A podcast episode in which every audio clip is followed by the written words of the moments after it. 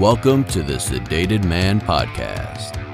We're here to help you break free from all that's holding you down and provide you with the tools to embrace the brotherhood of Christ. It's time to stand back up and be the man you were meant to be. Here's your host, Mike Baker.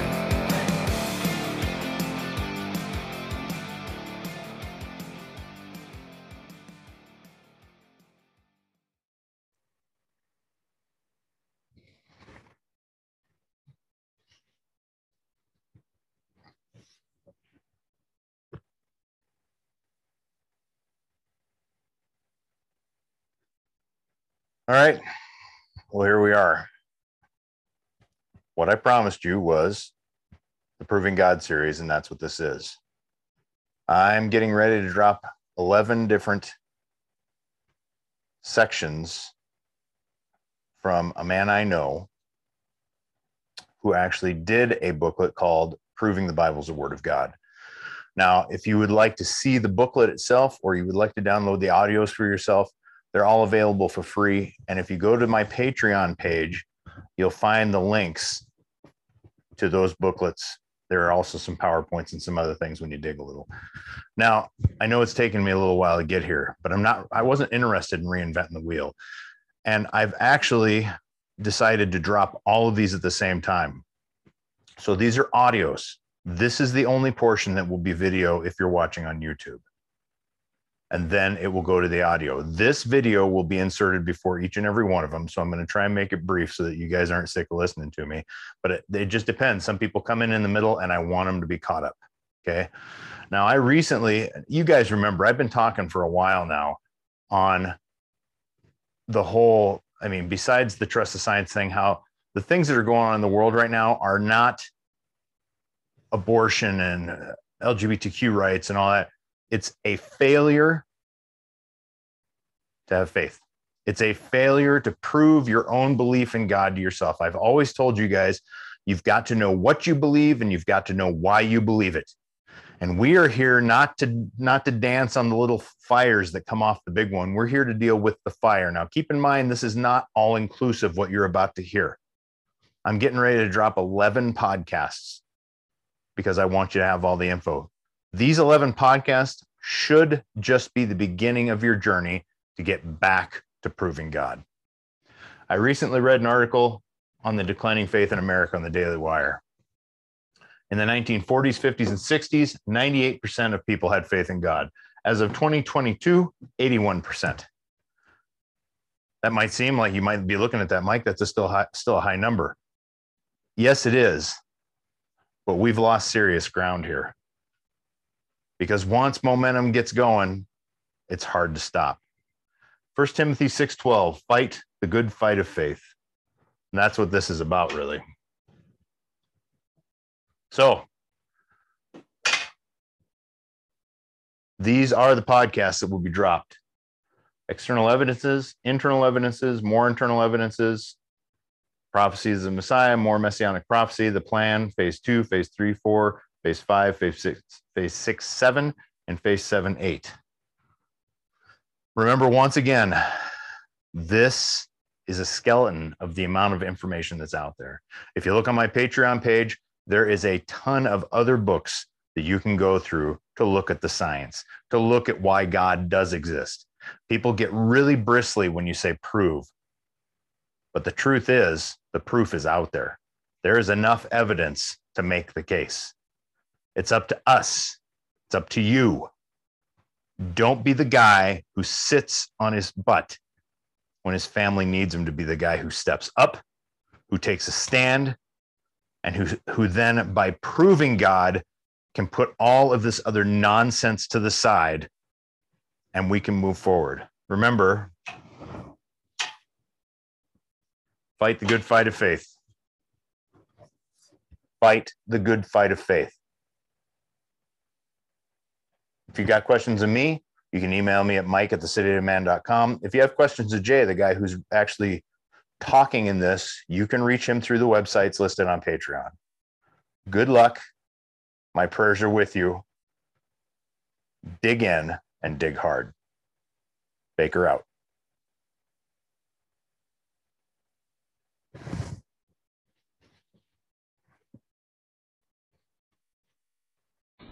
Well, we're in the uh, proof the Bible's the Word of God study, and um, again, what we're doing is we're going through these slide presentations um, to familiarize you with them. You know, the the goal is multiplication, and you know, you you find out pretty quick when you get out there and try to do any evangelizing that this is the this is the type of material that you absolutely have to know. And uh, sometimes you think, well, you just find people who believe that the Bible is the Word of God. Well, that's getting tougher and tougher. And even those who say they believe the Bible is the Word of God, when it comes down to it, they really don't. You know, there's uh, there's uh, so much propaganda out there. So, uh, what what we've got here is we've got a, a series, eight eight phases actually that we're going through. Um, I, I, just, for your information, I've been going through a phase for a long time, and uh, so. But as far as the slide presentation is, we're we're in phase five. Now we kind of went back and we started where um, uh, with the time from Adam to the to the flood, and the basic point there is that man man's conscience not strong enough to make him do right, and he just goes into a downward spiral. And then uh, after the flood, God kind of delayed things a little bit by setting up the Tower of Babel and having them scatter. And uh, then He implemented the second phase with Abraham. And in, uh, He promised Abraham that in his seed all the nations of the earth would be blessed. This is just a, a very definite plan laid down there.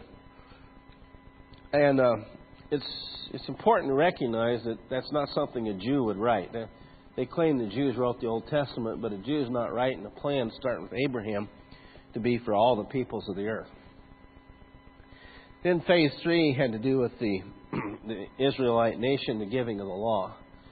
And the, the law was designed from the beginning to self destruct and to re, be replaced by a superior system. Then phase four was the uh, development of the Messiah. Uh, Israel asked for a king, um, so God gave him one. But in so doing, to David, then he made the promise of the coming, the eventual anointed one, the, the Christ. And uh, so phase five, then we're actually up to uh, Jesus' own life um, as recorded in the gospel accounts. One of the charges you have to deal with sometimes is that there's no contemporary records of Jesus, so therefore he wasn't real. And uh, it's kind of interesting how how those charges come up. Of course, Jesus' ministry was only three and a half years, and the vast majority of that three and a half years is, was in obscurity. He was only, you know, showing up on the public scene for an extremely short time, which is not time enough for them to to put any of the particular records in there.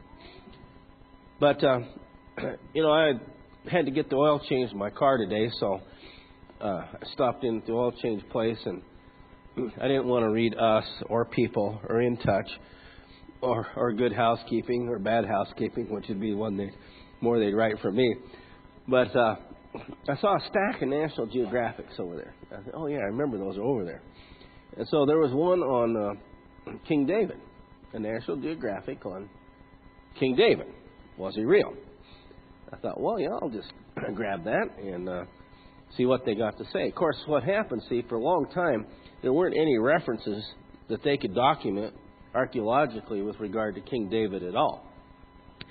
And so they, um, you know, basically the minimalists trashed the idea that David was anything other than a mythical figure. But in 1993, they came across a stela. Stela is just kind of a rock, uh, you know, face, is, face has been flattened and then a message has been carved on it. And uh, guess what? That stela refers directly to the house of David. And uh, so now the minimalists, they don't get to trash David like they used to. In fact, there's quite a bit of work going on in Jerusalem. They think maybe they found his house. Remember, he had a house that he had built, and uh, then after he got his house built, he thought, well, maybe he should build a house for God. They think maybe they found his house. They got to keep digging though to find it. Tom.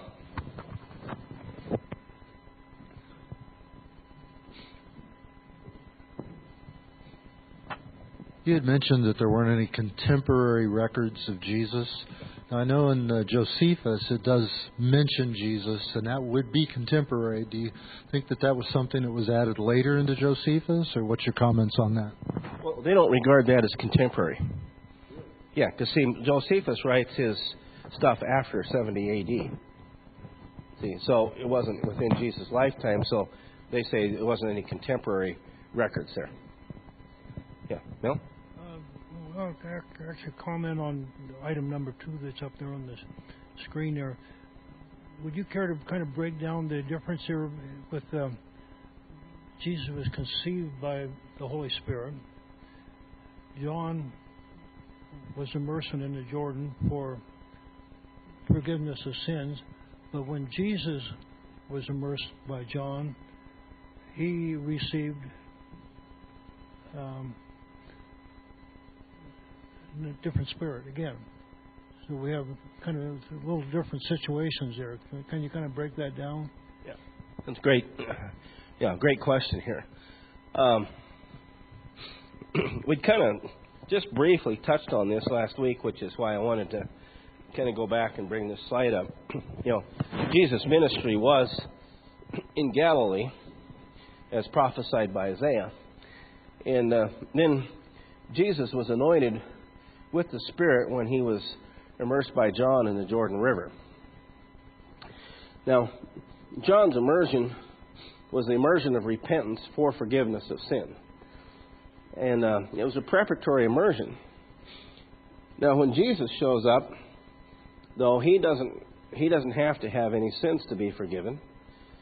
And uh, in fact, John kind of notes that in a subtle way because John says, to Jesus, I need to be immersed by you, and you come to me. And uh, Jesus said, uh, Permit it to be so at this time, for in this way it's fitting for us to fulfill all righteousness. Now, the descent of the Holy Spirit on Jesus was the signal from heaven. Uh, John's own words were, he said, I didn't recognize him. Now, what he meant by that wasn't wasn't that he didn't know who he was. He he couldn't officially recognize him as the Messiah. Is what he meant by that saying. Says, I, I, I did not recognize him, but in order that he might be manifested to Israel, I came immersing in water. See, so the immersion, the uh, descent of the Holy Spirit on Jesus at his immersion was going to be the signal then that this was the Messiah that they'd been waiting for for a thousand years. And it was going to be anointed with the Holy Spirit rather than anointing with oil.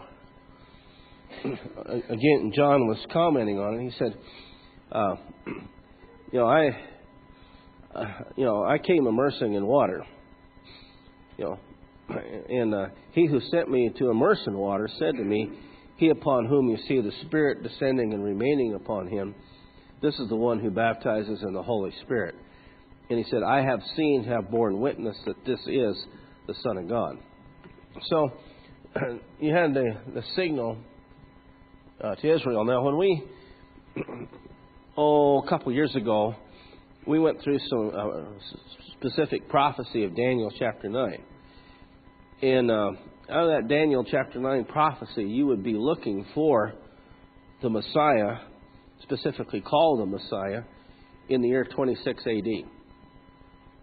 And so the anointing by Jesus, the Holy Spirit, was the fulfillment of that portion of the prophecy. That's exactly when when that prophecy was, was to be fulfilled, and it was on schedule. So this is a very significant point. Now, when Jesus was immersed as he was coming up out of the water, and the Holy Spirit descended in, on him bodily in the form of a dove, uh, a voice from heaven uh, also said, This is my beloved Son, in whom I'm well pleased. Jesus' immersion then was also setting the stage for ours. Because when we get immersed, then we're anointed with the Holy Spirit according to 1 John 2:27. Now you can't see that. That's a not a visible anointing. But that's why every Christian is a king and every Christian is a priest. That's why it's also called a royal priesthood. Is because Christians are anointed priests and they're anointed kings. And you can't hear it, but there's a voice that says, This is my beloved son. Uh, we'll throw you ladies in on that. Um, uh, we haven't quite got over to politically correct street speech yet. You know, you know, where, where's Sherry? Oh, Sherry, yeah. I hate it in the airports. You know, you're standing in the airport. Each person is responsible for their luggage. Okay. Boy, my kids you know, try to use a plural pronoun to refer back to something singular. No, that's not going to work. See, but we had to be politically correct, and so we it used to be that the masculine gender was understood, you know, to mean include both male and female, uh, depending on context. It was mankind, but see, we so we switched it from he or his. Each person responsible for his luggage. To each person responsible for their luggage. So I'm gonna I'm gonna be politically incorrect here, and uh, you know say that when when we're immersed, there's a voice from heaven, can't hear it, that says, "This is my beloved Son, in whom I'm well pleased." And uh, that's why when see in 1 John two twenty seven, he talks about that anointing that we receive abides in us. See, and he goes on into chapter three, verse one see how great a love the Father has bestowed upon us that we should be called the children of God. See, so, a lot of big things connected with Jesus' immersion here uh, when he when the Holy Spirit descends on him uh, and he's anointed um, with that. Did I cover that one adequately, Mel? Is there any other things there that you wanted?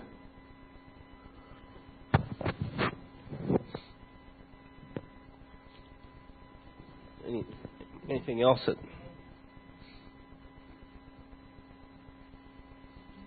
when he was when he was conceived, was that more like the Holy Spirit that we received when we were immersed? Yeah, I'm glad you went back to that point. Every person consists of body, soul, and spirit. Okay, you know the body's pretty obvious. You cut it, it bleeds. Uh, it's hungry, you feed it. Uh, it's tired, you try to find some place to put it to bed. Um, that's the body. Okay, the soul is the living part. Animals have souls. So animals see, hear, feel, to a certain level, think. But man is body and soul and spirit. It's the spirit of man that's the image of God. And the real person is the spirit of that individual. So when Jesus was conceived by the Holy Spirit in the womb of Mary, then the real Jesus is of course, his, his body and his soul and in his spirit. Well, the Spirit of Jesus also happens to be the Holy Spirit. It's one and the same Spirit. So, Jesus was always the Holy Spirit growing up, but you have, for our benefit and for the benefit of the people, then you have the descent of the Holy Spirit here as an anointing to see a visible signal to verify really what was always true. So, um, people have a hard time with that, but you know, I remember when I was in Moscow, Idaho. I was at the Harrison Street Church of Christ, a little debate that Paul Lansgard had set up with uh, Marshall Scatone on the indwelling Holy Spirit. And um, so it's pretty clear, you know, you can establish very clearly from Romans chapter 8 that if anyone, you know, is not indwelt by the Holy Spirit, he doesn't belong to God. It doesn't belong to Christ. And um, so the there's a lot of those people within those churches of Christ that don't believe in the indwelling Holy Spirit, so that's what the debate was about. Uh, so I was able to establish the Holy Spirit does, they wanted to go the next step say, well, how does he? And I said, well, if you can tell me how the Holy Spirit overshadowed Mary and she conceived Jesus in her womb, as soon as you can tell me that, then I'll tell you how the Holy Spirit dwells in the Christian. I mean, that kind of silenced the debate right there. I mean, but the Holy, you know, Jesus conceived by the Holy Spirit. The Holy Spirit, His Spirit is the Spirit of Jesus, or it is the Holy Spirit. So always was the Holy Spirit in human form. And uh, turn back to Isaiah chapter 9. Just kind of a review point here.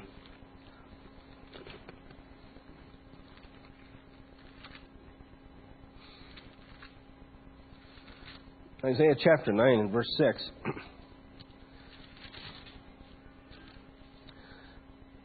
Isaiah 9 6 says, uh, For a child will be born to us, and a son will be given to us, and the government will rest on his shoulders. His name will be called Wonderful Counselor, Mighty God, Eternal Father, Prince of Peace.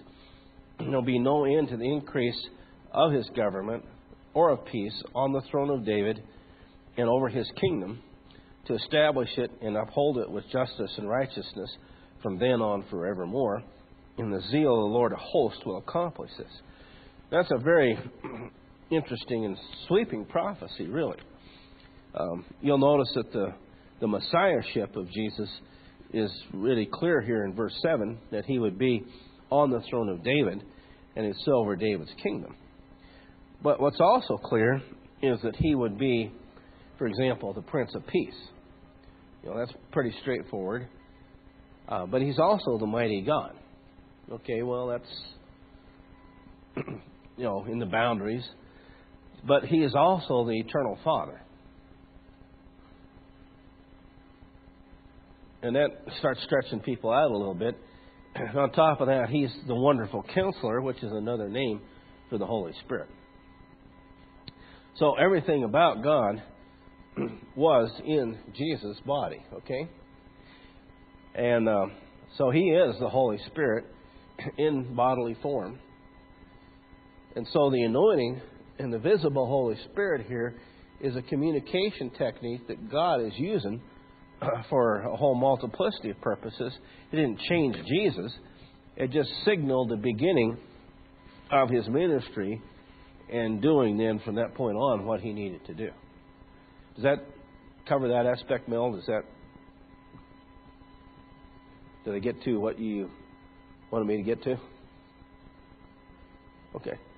so it's kind of complex. Other questions or thoughts? Okay. So, of course, then Jesus went about teaching in synagogues, proclaiming the gospel of the kingdom, and healing every kind of disease. Now, he's now, this is where he's getting the real work done. Doesn't get a lot of acclaim for this, doesn't get a lot of notice. Um, but this is what set the stage for everything else. So, Sabbath after Sabbath, Saturday after Saturday, he's in the synagogues working, teaching, you know, healing. So he's, again, he, he, I've used this example before, but I want to use it again to try to illustrate the point. You know, um, okay, this is for the for the record. This is illustration only. Okay. Okay. We're kind of a tight little group here, and uh, you know, intimate, and uh, we know each other really well. And so, it's time for me to let you in on a little secret. Um, I'm really God. You guys don't look like you're buying that very well. well, okay, you got to put yourself in Jesus' shoes. He was. He was. Now, how, how's he? How's he going to? How's he to tell people that? We can't. So he has to go among around doing among other things. He has to do miracles to start me, making people think. I wonder who this is. See, I wonder, I wonder if this is the Messiah, you can see there's kind of an education and communication process taking place here. So he, he's doing the miracles, and the miracles are verifying his teaching and uh, creating attention. And so, I mean, people are coming from all over. You know, they're coming from every Jewish region anywhere near Galilee where he's doing most of his work. And, um, you know, after a while, see, there's hardly any family uh, of Israelite origin that hasn't had somebody that they know or somebody's family that they know that hasn't been healed by Jesus. that starts to create a, a pretty powerful uh, impression, and it also starts to create a lot of a lot of interest and a lot of uh, um, uh, of investigation here as to what's really going on. So he's working now. The the first year, if you kind of just look at it really closely, he doesn't heal heal on the Sabbath. But on the second year, he cranks it up the next notch and he starts healing on the Sabbath. He starts taking it right to him. And uh, and he's doing that. He's deliberately. Number one, it's the right thing to do. I mean, he himself asked the question. He remember one time he was in the synagogue and there was a guy there with a crippled arm, and he actually brought the guy with the crippled arm into that particular synagogue on that Sabbath to set Jesus up. And so Jesus asked a question. He said, If you got a, a donkey, for example, or a sheep that falls into a well on the Sabbath, what are you going to do? If you, if you got a if you got a sheep or a donkey that's upside down in a well, you don't you can't wait till the next day. You got to get them out of there, or they're going to be dead. I mean, cattle and sheep, if they if they even get in a little bit of a swale on a field and they get upside down, they'll die. And so, uh, you got to get them out of there. And uh, so, that was the obvious answer that that they would get him out of there. So, Jesus asked another question. He said, "How much more value then is a man than a sheep, or a man than a donkey?" Now, again, we've gone so far in our country that the obvious answer is, well, the sheep or the donkey, or better yet, the buffalo. You know, buffalo is way more valuable than than a human being. See, is is where we've kind of gone with that. But you know, in those days, they could still answer well that the human being is more valuable. And so Jesus, you know, said, well, if you can rescue your donkey on a Sabbath, then why can't I heal this human being here on the Sabbath? And he told the man with the crippled hand, he said, Stretch out your hand. He stretched it out and is restored to normal, like the other. And at that point, the, the enemies of Jesus met in the back corner of the synagogue building to figure out how they're going to kill him. See, that, that's how it was. See. So he's out there working for really hard for well two and a half years with, without getting a lot of a notice. See, but this thing is building uh, step by step by step to set the stage for the final year, the final month, the final weeks, and the final days of Jesus' life on earth and in his resurrection. For the comments. So, Jesus' crucifixion was prophesied many times uh, throughout the Old Testament. Um, you know, for example, God caused the iniquity of us all to fall on him, of Isaiah 50, uh, 3 6. Uh, they pierced my hands and my feet, uh, Psalm 22 16. Um, the Old Testament foretold uh, Christ's resurrection. The way the Apostle Paul put it, Christ died for our sins according to Scripture. He was buried, and he was raised again on the third day according to the Scripture. Now, again, those Scriptures were in existence long before the Apostle Paul wrote 1 Corinthians. So the fact that he could say those things, again, is very significant. They didn't they didn't make the whole Bible up after the supposed story of Jesus' resurrection started circulating. See, God's got that thing set up so that entire Old Testament is very clearly in existence uh, hundreds of years uh, before Christ, so that nobody can say that, oh, they all made it up. They didn't. The Old Testament then foretold of Christ's resurrection. Uh, for example, he'd be offered as a guilt offering, yet he would have his days prolonged. We looked at that out of Isaiah 53. Um, Psalm 16:10, uh, "You will not abandon my soul to Sheol, nor you allow your Holy One to undergo decay." Um, see, he wasn't going to be in Sheol, the resting place for the dead, long enough to undergo decay. It's pretty, pretty impressive when you start looking at those those scriptures. They were there, uh, just laying there, waiting for for the time to, to come along and for them to be fulfilled.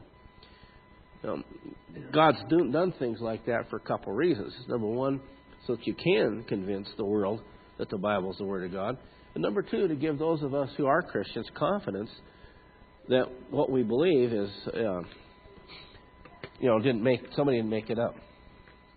I had a discussion with a guy in Great Falls here, and he said, uh, "Okay, so I'm, I'm looking at this." He said, "How do I know?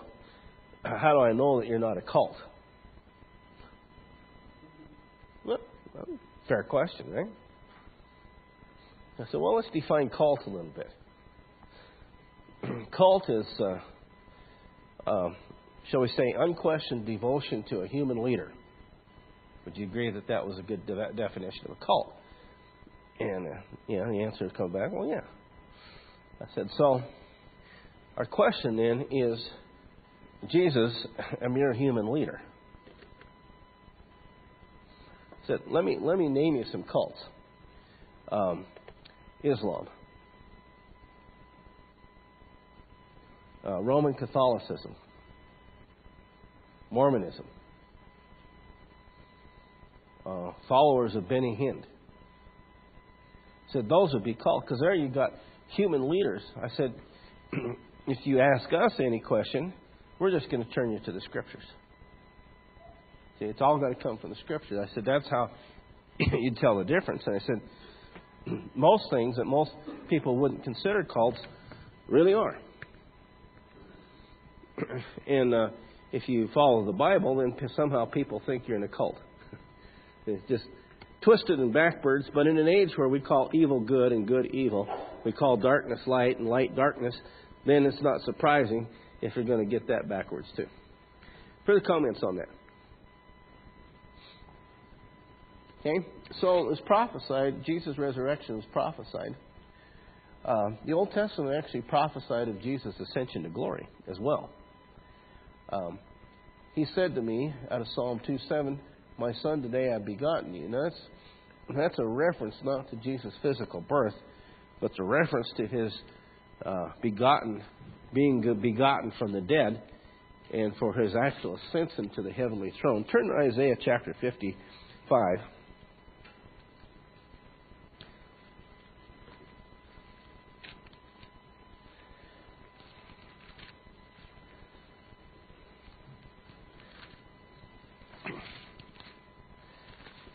Isaiah chapter 55.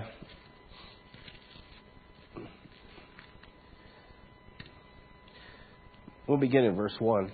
This is kind of a great quote here. Ho, everyone who thirsts comes to the come to the waters. And you who have no money, come, buy and eat. Come, buy wine and milk without money and without cost. Why do you spend money for what is not bread, and your wages for what does not satisfy? Listen carefully to me and eat what is good, and delight yourself in an abundance, okay? Incline your ear and come to me, listen that you may live.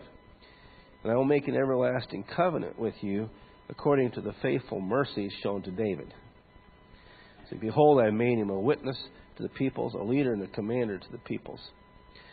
See, now when he starts talking about the mercy shown to David, what David was specifically promised was that his descendant would sit on a throne. And it would be a heavenly throne. And uh, so, in connection with uh, when the Apostle Paul quotes this in Acts 13, he also quotes Isaiah 55 3, showing that when the scripture talks about resurrection, it not only means the bodily resurrection, it means the resurrection all the way to the throne in heaven and you have to you have to understand that. Uh, turn to Acts chapter two.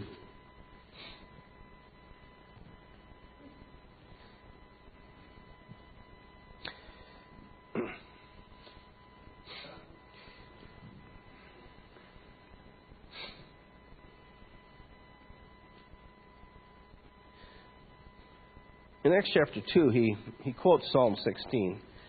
And uh, we'll begin with that quote in, in verse 25.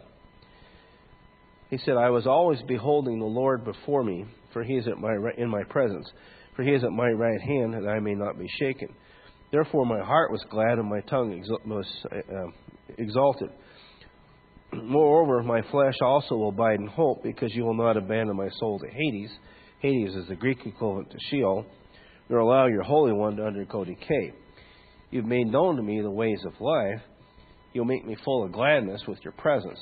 Pause there just for a second. See, he dies, and then he lives. Okay?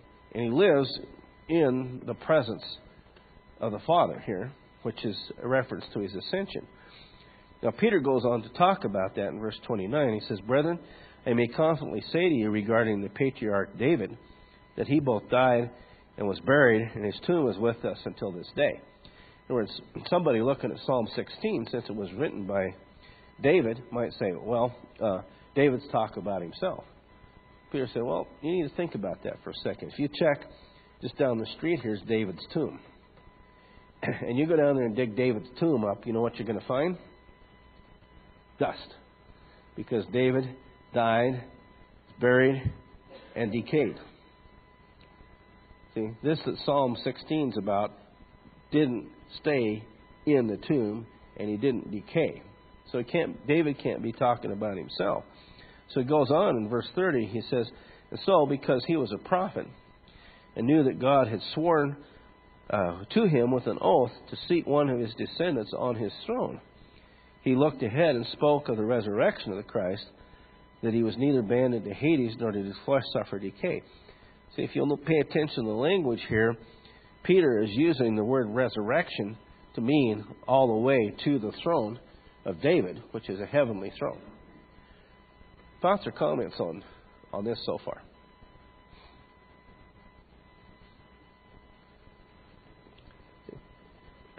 Daniel chapter 7, you know, he prophesies, Behold, one with the clouds of heaven, one like a son of man was coming.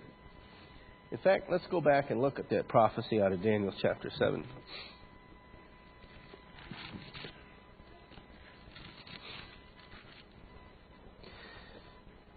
Daniel chapter 7, verses 13 and 14.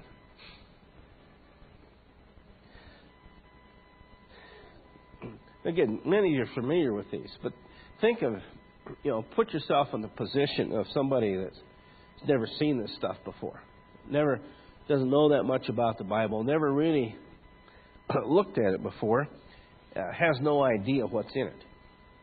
You know, all they've heard is, you know, whatever um, CNN said about it or Discovery Channel. Okay, okay. If you put yourself in in their shoes, see, as you start looking at these, see that it really starts helping lights to come on. From about, uh, oh, say 600 BC, Verse 13, Daniel chapter uh, 7, verse 13. I kept looking in the night visions, and behold, with the clouds of heaven, one like a son of man was coming. And he came up to the Ancient of Days and was presented before him. And to him was given dominion, glory, and a kingdom, that all the peoples, nations, and men of every language might serve him. His dominion is an everlasting dominion, which will not pass away, and his kingdom is one which will not be destroyed. See, you can see this is a picture of Jesus' ascension. He's coming on the clouds of heaven, and he comes to the very presence of, of the Father in heaven uh, to receive that kingdom. It's pretty obvious it's going to be a spiritual kingdom, not an earthly one. Comments on any of this?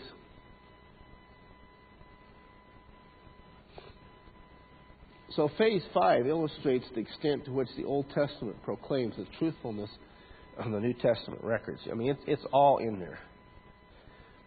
See, in other words, even if you didn't have a New Testament, all you had was the Old Testament, you would be looking for somebody that was virgin born, somebody that was actually born in Bethlehem but grew up in Nazareth. You would be looking for somebody who would be preceded by a forerunner you would look for somebody who would make his appearance to Israel in the year 26 AD. you would be looking uh, for somebody whose ministry would be in Galilee. You would be looking for someone who would speak in parables. Uh, you would look for somebody who could perform miracles and heal people. Uh, you would be looking for somebody uh, who would uh, ride into Jerusalem on a donkey. Uh, you would look for somebody who uh, would be betrayed by a close friend for 30 pieces of silver. You would be looking for somebody who would uh, die on a cross on the day of Passover in the year 30 AD. Uh, you would be looking, this is all Old Testament now, you'd be looking for somebody on that day that they died. It'd be dark in the middle of the day. At evening time, it would be light again. Uh, you would be looking for somebody who would die by crucifixion. Um, you would uh, look for somebody then who would be buried in the tomb of someone rich, although he was scheduled to die with the with the wicked. Uh, you would look for somebody to be resurrected three days later. You would look for somebody who would ascend to a heavenly throne, um, all from the Old Testament. And that word of this would spread beginning from Jerusalem, beginning in the year 30 AD, and it would spread everywhere. It was all prophesied in the Old Testament. Now, as you can find, Will Durant's uh, history book called Caesar and Christ. So you could pull that one off the shelf, and you would find that beginning in 30 AD from Jerusalem, the message of this one Jesus of Nazareth that his followers believed was crucified and was raised from the dead spread throughout the whole world, um, as I say, beginning from Jerusalem, just like the Old Testament said was going to happen. Now, when it gets that specific, see, the you know, it has to be dealt with. Um, when I was reading that National Geographic article on King David, it was kind of interesting because, of course, you got all these guys. Every, every possible chance they have, they try to trash the Bible any way they can, any way they can throw the archaeology in, some other direction. They do it. Okay. so you know, one of the guys that's one of the biggest trashers of the Bible, they asked him, "Well, why do you, why do you reference the Bible?" And he said, "Well," he said, "because it's there's so much involved in so much culture, and because the history, as it the Bible records it, has been there for so long, we have to deal with it." Now, they don't like to deal with it, but they have to. Now, when you start putting these prophecies here of Jesus' birth, his life, his resurrection, his death, his re- uh, resurrection, his ascension, and and you make people have to deal with it, they don't like it at all if they if they don't want to believe it. Because there's no easy out. It's all there. And the only way you can get out from underneath it is to change the, the conversation, change the topic of conversation. I personally really, really enjoy any opportunity to sit down with an atheist or an agnostic because I say, well, you guys want to talk about this? Um, I was listening to some talk show the other night, and the talk show host had mentioned God. You know, he sort of sort of believes in God, sort of believes the Bible, sort of quotes the Bible, but he never knows what he's talking about when he quotes it. And but anyhow, some somebody called in and said, "Sir, you know, you're a very intelligent man. Of course, to get on the talk show, you always got to call the host, you know, intelligent man." And uh, so I'm wondering why an intelligent man like you would even reference the Bible or even reference God. You know, you know, we we atheists know that there is no God, and it's all all figments of people's imagination. Course, the talk show host he doesn't have enough knowledge to know where to go with that. Uh, but see, that's the sort of thing that's floating out there. Their idea is is that ancient man was pantheistic. That is, their the idea that the, the the creator or whatever was in everything. How many here have ever seen the Walt Disney production Pocahontas? Okay, Pocahontas is one of the most pantheistic productions ever made on this planet. It doesn't represent the real Pocahontas at all. It represents Disney's viewpoint, an attempt to recreate paganism. Okay? And so you have the willow tree and all that kind of stuff. It's all pantheism. Pantheism. See? Now, this next step, as man evolved upward in his thinking, the way that it goes, then man became polytheistic. You know, like he began to worship the Greek gods or the Egyptian gods or, or whatever. now, the next step up is for man to become monotheistic, like the Hebrews. In modern man, now he's taken to the next step. He's the, he's the intelligent one. He's atheistic. See, no God at all. See, it's a very logical progression, isn't it? That's the way they look at it. So, but if you have the opportunity, start bringing the specifics. You don't like it. Um, again, I was privileged to have a really excellent discussion in the Richmond, Virginia area. The young lady that uh, really didn't believe the scripture, but she was willing to to take a look at it. See, and four hours later, every question was answered, every hole was plugged, See, every every uh, opportunity to to get out from underneath was dealt with, and there's only one conclusion it can be left with, and that is the Bible is the Word of God and it's authoritative. See, that's the other part that people don't like. It's authoritative. It's a document of authority. And uh, since uh, a smorgasbord society and one that's been humanistically programmed, um, you know, that there isn't any authority, So that's, that's a big challenge. But that's what we're in the process of doing, is moving people over those barriers. So the Old Testament contains at least 150 specific prophecies fulfilled by the Jesus of the New Testament. Like I say, you don't even have to have the New Testament. You can just go grab Will Durant's Caesar and Christ, and I mean, they got to deal with it. You know, they might not like to, but they got to deal with Jesus of Nazareth, crucified, buried, risen from the dead. Oh, and by the way, ascended to the position of power. Turn to Psalm 2.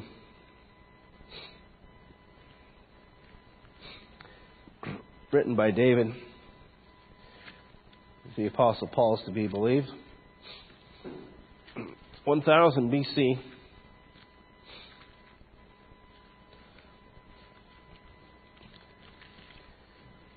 Psalm 2, beginning in verse 1. Why are the nations in an uproar, and the peoples devising a vain thing? The kings of the earth take their stand, and the rulers take counsel together against the Lord and against his anointed, against his Messiah, against his Christ. And here's what they say, and here's what they said Let us tear their fetters apart, let's cast away their cords from us. See, we don't want God or anybody telling us what we can or what we can't do. Okay? Well, he who sits in the heavens laughs. The Lord scoffs at them. Then he will speak to them in his anger and terrify them in his fury. He says, As for me, I have installed my king upon Zion, my holy mountain. Now, Zion, of places like Psalm 2, is the heavenly realm. It's the heavenly Zion. not the kind of the natural fortress that's between the Tyropoeon Valley and the Kidron the sector of Jerusalem. Okay, it's the it's the heavenly Zion. He said, "I have installed my king upon Zion, my holy mount. You can't assassinate him, and you can't bribe him, and you can't influence him, and you can't you can't uh, even hire lobbyists to get there. Okay, you can't touch him. All right. So here's what the Son says. He said, I will surely tell the decree. That was the Father speaking earlier.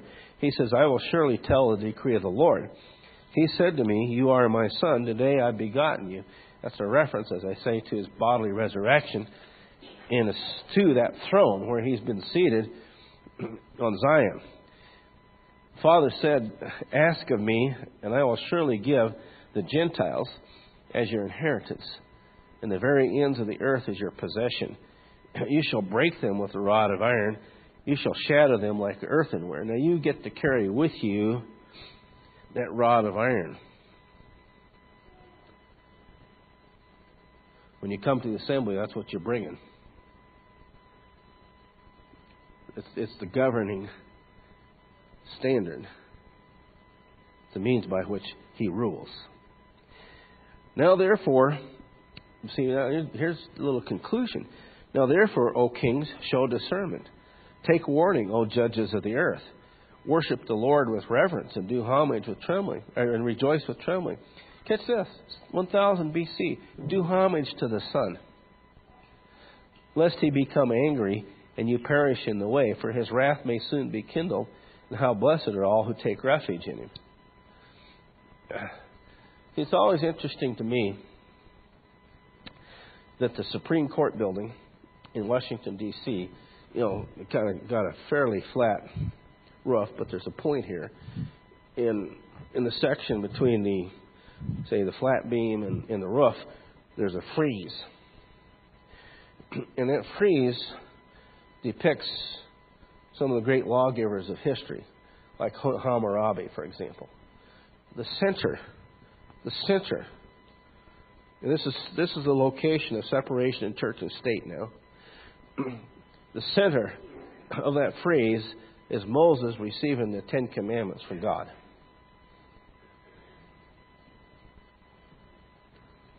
And you can go online and take a look at that. It's, it's common knowledge. That I'm sure that some architectural redesign, they'll get rid of that, just like they're getting rid of all the scripture references that were part of the foundation of America's history. you know why? Because the Bible is a document of authority. And the kings of the earth and the judges of this earth need to recognize that they are accountable to Jesus Christ risen from the dead. Those judges, before they walk in there, should look up at that frieze. And they should freeze in their tracks for a little bit and think about it before they go in there and start turning the Constitution upside down. You know, I mentioned I was, uh, when the uh, financial, uh, you know, uh, collapse started and uh, the housing uh, bubble burst, I was listening to Bloomberg radio on my satellite coming back from Great Falls, just to kind of see what they had to say about it. That night, they were interviewing Richard Posner. Richard Posner is one of the judges on the Sixth Circuit Court of Appeals in Chicago. The, the Court of Appeals are just is the court right underneath the Supreme Court. And he had just written a book entitled How Judges Think. And he is one of the most respected and influential judges in America. That's why he wrote the book, and that's why people will buy it. Okay, and that's why Bloomberg will puff it. Okay, he just flat made the statement on in his interview with Bloomberg. He said um, it is not possible to determine the meaning of the founding fathers when they wrote the Constitution. See the reason? No documents of authority. Of course he should. Shouldn't never been appointed in the first place. But uh, well, that doesn't mean anything either, Stan. because if there's no God, what you know, who are you accountable to? See, and that's that's why Psalm two is such an important. See, and these prophecies about Jesus and his elevated position, so important because this is where the accountability lies, and that's why, you know, if you go back again and look at uh, verse three, they say, Let us tear their fetters apart and cast their cords away from us. They want to get out from underneath their accountability to the great God who loved them, the great God who created them, the great God who sustains them, and the great God that they thumb their nose at.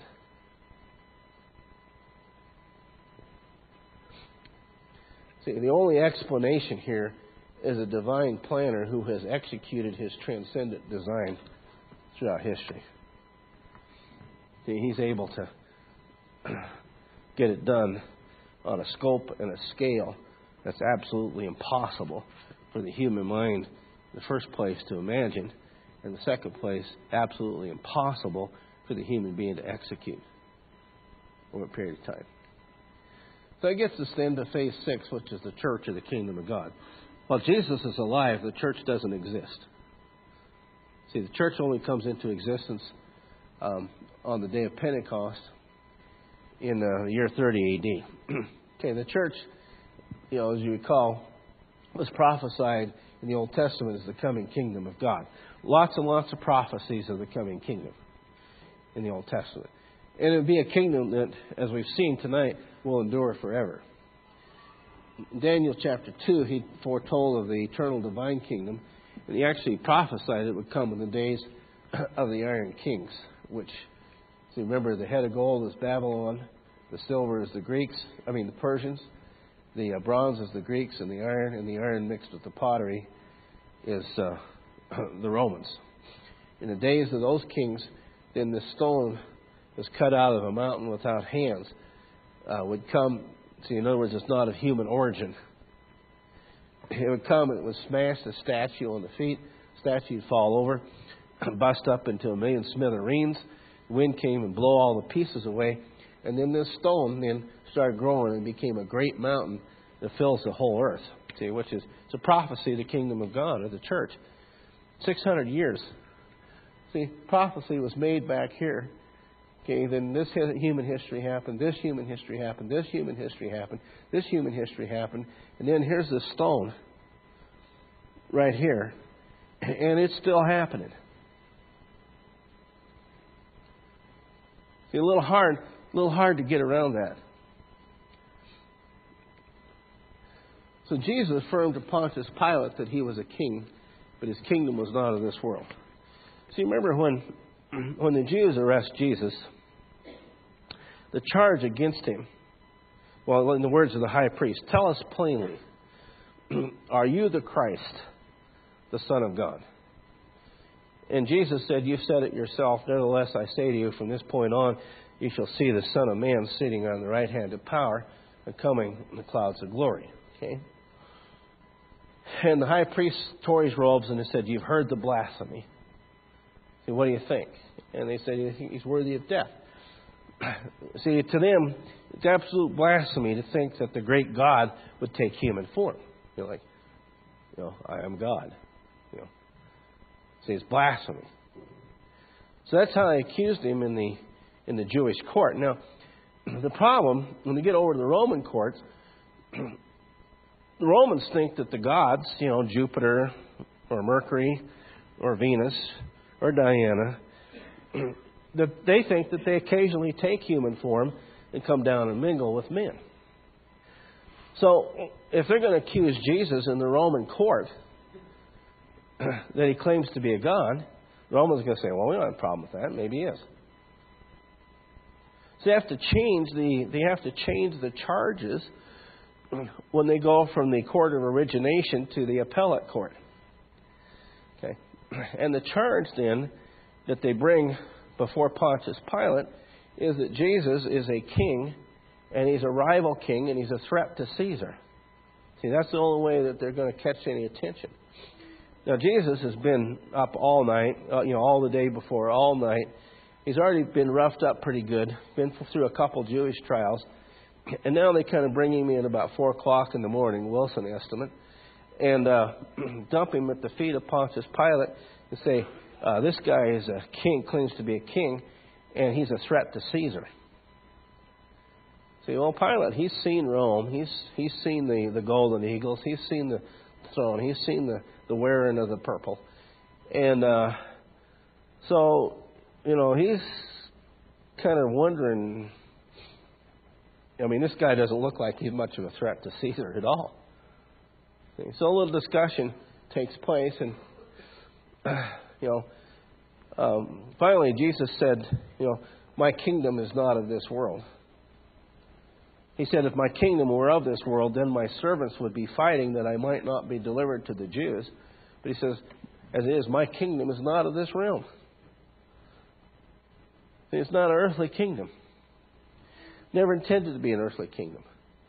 See, it's one that's going to last forever. See, Jesus promised his followers that some would not die until after they had seen him coming in his kingdom. So, uh, the stage was set. John the Immerser shows up in the wilder, wilderness, raises that hand high in the air, and shouts that voice that rings all the way from the wilderness into the urban areas of Jerusalem. And that message is repent, for the kingdom of heaven's at hand. When John's arrested, and then Jesus takes up the call repent, for the kingdom of heaven is at hand. And when he sends the disciples, the 12 apostles out the first time, the message is the kingdom of heaven is at hand. See, the stage was set, preparing the way for the kingdom is prophesied in a multitude of ways in the Old Testament. And now the stage is set, it's ready. Thanks for listening to The Sedated Man bringing Christian men back to power in their homes, congregations, and communities. We'll see you next time.